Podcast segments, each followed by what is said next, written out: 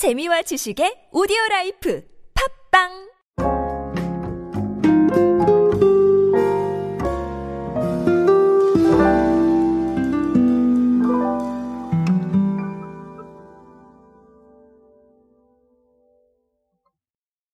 라이브 그리고 제가 살아있는 컨텐츠에 대한 이야기들을 많이 드렸습니다. 여러분들도 알고 계시다시피 지금은 정말 라이브라는 단어가 정말 익숙하게 사용될 정도로 많이 나오고 있고요. 특히나 포스트 코로나 시대에 우리가 라이브라는 단어로 여러 가지를 활용을 하고 있습니다. 이런 상황에서 라이브 커머스는 정말 빼놓을 수 없는 요소가 되었는데요.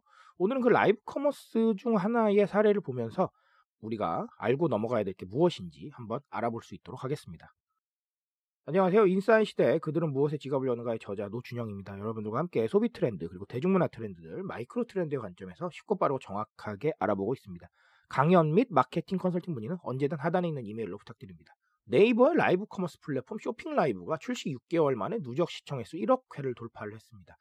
이 쇼핑 라이브는 전체 판매자 중에 80% 정도가 중소사업자 분들이시고요.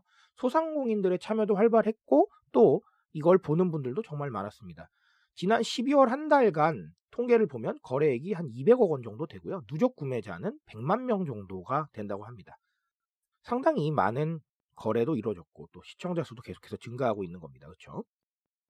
핵심적인 팩트를 하나 보자면 뭐 라이브 커머스라는 게 가장 첫 번째 팩트일 거고요. 두 번째 팩트는 별도의 준비물 없이 스마트폰만 있으면 판매가 가능하다라는 거 이렇게 두 가지 팩트가 있을 수 있겠습니다.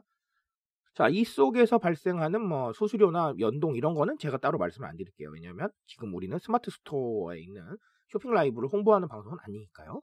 어쨌든 가장 중요한 거는 저는 접근성이라고 봅니다. 지금 방금도 말씀드렸지만 별도의 준비물이 없이 스마트폰만 있으면 판매가 가능하다라는 게 라이브 커머스의 특징이라고 이렇게 되어 있는데 어, 맞습니다. 우리가 무언가를 하려면 준비를 해야 되고 진입 장벽이 있다 보면 아무래도 무언가를 시도하는 데 있어서 걸림돌이 될 수가 있어요. 기존에 있었던 매스미디어를 한번 생각해 봅시다. 우리의 마음을 완벽하게 반영하지 못한 이유가 뭘까요? 진입 장벽이 높기 때문이에요. 우리가 아무리 좋은 컨텐츠를 만들어도 아무리 좋은 의견이 있어도 방송국에 전화해서 내보내달라고 하면 누가 내보내주겠어요. 그렇죠? 그렇지 않습니다. 하지만 뉴미디어는 다릅니다. 우리가 정말 좋은 영상을 만들었고 좋은 컨텐츠를 가지고 있다면 당장 오늘이라도 올리실 수 있고요. 당장 오늘이라도 계정을 만드실 수가 있어요. 그렇게 진입 장벽이 상당히 낮아져 있죠. 그러니까 뉴미디어가 저는 핫해졌다고 생각을 합니다. 우리가 언제 어디서나 필요할 때 접근을 하면서 계속해서 무언가를 만들어낼 수 있다는 것. 그게 바로 접근성인 것이죠. 우리가 이 접근성에 주목할 수밖에 없는 이유는 지금이 접근성의 시대이기 때문이에요. 우리가 원하는 건 정말 편하게 접근을 할 수가 있고 정보는 어떻습니까?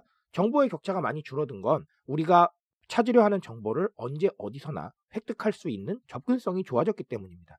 이렇게 접근성이 중요해진 시대에서 접근성이 좋지 못하다. 아주 안 좋은 상황이 벌어질 겁니다. 왜 그럴까요? 이미 접근성이 좋은 거에 익숙해져 있으니까 접근성이 나빠지면 그 서비스에 대한 인식이 확 안 좋아질 수 있어요. 당연해진 걸 당연하게 받아들이지 못하는 상황이 되는 거죠. 그렇기 때문에 지금에 있어서 접근성은 너무나 중요하다. 그래서 이 라이브 커머스 플랫폼들이 어, 그래서 이 라이브 커머스 플랫폼들이 빠른 성장을 보이는 건 역시 접근성의 문제가 아니겠느냐라는 생각을 합니다. 두 번째는 제가 늘 강조드렸던 직관적인 소통입니다. 라이브 커머스는 직관적이에요. 내가 원하는 정보를 내가 원하는 시점에 내가 원하는 사람한테 물어보고 내가 원하는 대로 얻을 수가 있습니다. 그렇죠?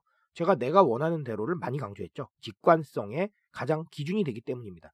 우리가 라이브 커머스를 홈쇼핑과 조금 다르게 보는 이유는 홈쇼핑은 일단은 진입 장벽이 있어요. 그렇죠? 방금도 말씀드렸지만 진입 장벽이 있고 두 번째는 홈쇼핑은 TV 방송처럼 구성이 되어 있기 때문에 사실 우리의 의견이 많이 반영될 수 없는 구조예요.